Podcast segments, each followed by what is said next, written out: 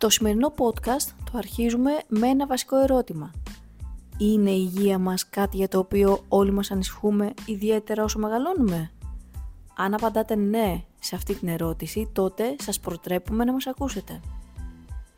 Αν απαντάτε όχι, και πάλι σας προτρέπουμε να μας ακούσετε, γιατί σίγουρα θα αποκομίσετε κάτι χρήσιμο.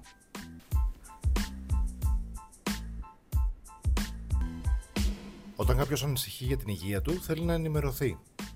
Και οι δύο τρέχοντες μήνες, Οκτώβριος και Νοέμβριος, είναι μήνες ευαισθητοποίησης για διάφορες ασθένειες. Μαρία, να ξεκινήσουμε από τον Οκτώβριο.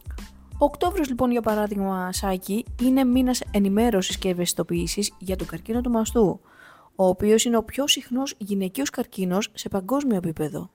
Από την άλλη, ο μήνας Νοέμβριος είναι μήνας ευαισθητοποίησης και ανδρικής πρόληψης, κυρίως για τον καρκίνο του προστάτη. Χαρακτηριστικά να αναφέρουμε πως αν όλοι οι άντρες ζούσαν πάνω από 100 έτη, θα ανέπτυσαν καρκίνο του προστάτη σε ποσοστό 97%.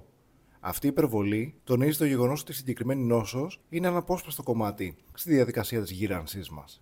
Βέβαια, Σάκη, ο Νοέμβριος δεν είναι μόνο μήνας ενημέρωσης για τον καρκίνο του προστάτη. Έχει πάρα πολλές ασθένειες που θέλουν ιατρική συλλογή να, είμαστε, να κρατιόμαστε ενημερωμένοι.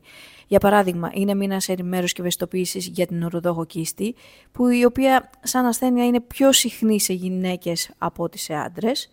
Επίσης, είναι μήνας ευαισθητοποίησης για το νούμερο ένα καρκίνο στην Ελλάδα, το καρκίνο του πνεύμονα από τους πιο σημαντικούς. Και καθώς είναι η 14η Νοεμβρίου, ε, η μέρα ε, ενημέρωσης και ευαισθητοποίησης για το διαβήτη. Μία από τις πιο ύπουλες ασθένειες, καθώς μπορεί να σου προκαλέσει προβλήματα χωρίς να το καταλάβεις άμεσα. Είναι ακόμα μήνας ευαισθητοποίησης για το μεγαλύτερο όργανο του ανθρώπινου σώματος, του δέρματος ουσιαστικά, και είναι μήνας ευαισθητοποίησης για την προληπτική παιδιατρική.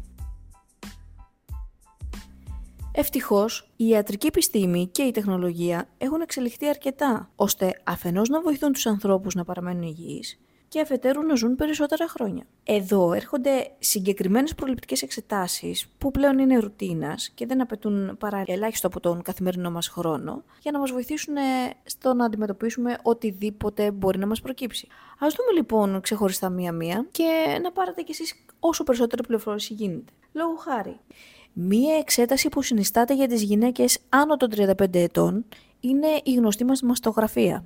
Όπως είπαμε, ο καρκίνος του μαστού είναι ένας από τους πιο συχνούς καρκίνους και γι' αυτό όλες οι υγειονομικές αρχές συνιστούν στις γυναίκες να κάνουν τακτικές εξετάσεις. Παράλληλα, αν υπάρχει και οικογενειακό ιστορικό, μια γυναίκα πρέπει να κάνει την πρώτη της μαστιγραφία μετά την ηλικία των 35 ετών και πριν από τα 40. Επιπλέον, μια πολύ σημαντική εξέταση που συνιστάται για γυναίκες από την ηλικία των 25 ετών και άνω είναι ο προσυμπτωματικός έλεγχος για καρκίνο τραχύλου της μήτρας.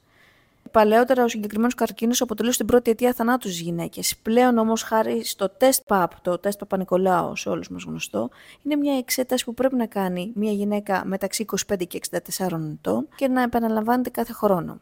Όσον αφορά και το καρκίνο του προστάτη, μια πρώτη επίσκεψη στον ορολόγο αρκεί για να εντοπίσουμε αν υπάρχουν κάποια σημάδια που μπορούν να δείχνουν κάποια κακοήθεια.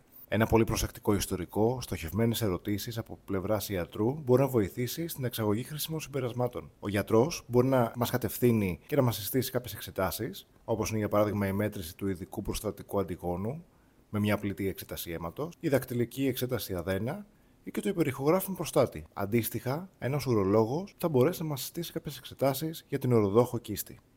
Παρομοίως υπάρχουν, ε, για να μην κουράζουμε κιόλας, ε, διάφορες εξετάσεις προληπτικές που γίνονται για την πνεύμονα, για το διαβήτη, για το δέρμα, ανάλογα την περίπτωση και ανάλογα το άτομο και το τι μπορεί να έχει να αντιμετωπίσει μπροστά του.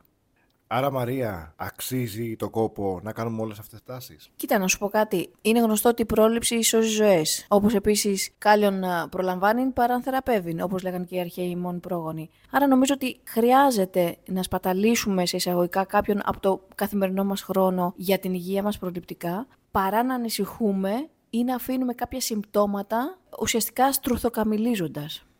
Άρα, Σάκη, σου αντιστρέφω την ερώτηση και έρχομαι να ρωτήσω πώς εμείς σαν ασφαλιστικοί σύμβουλοι μπορούμε να φανούμε χρήσιμοι σε μια ενημέρωση, πρόληψη και ευαισθητοποίηση; Το κομμάτι της πρόληψης ουσιαστικά αποτελεί ένα κομμάτι συνολικότερα της ασφάλισης και υπάρχει ένα χαρακτηριστικό παράδειγμα. ότι δύο καφέδες το μήνα μπορεί να κοστίζουν όσο κοστίζει ένα πρόγραμμα προληπτικής ιατρικής, το οποίο μπορούμε να παρέχουμε σε πελάτες μας. Έτσι, έχουμε κερδίσει και σε χρόνο και σε χρήμα. Και παράλληλα, έχουμε προστατεύσει την υγεία μας με τον καλύτερο δυνατό τρόπο.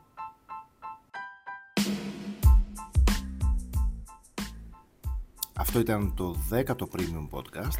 Μπορείτε να μας βρείτε στη σελίδα μας στο Facebook, στο Instagram, να μας ακούσετε στο Spotify και στο κανάλι μας στο YouTube. Ήταν η Μαρία Πόθου. Ήταν ο Σάκης Ευθύμερος Είμαστε η Premium Ασφάλιση. και μέχρι την επόμενη φορά να είστε καλά.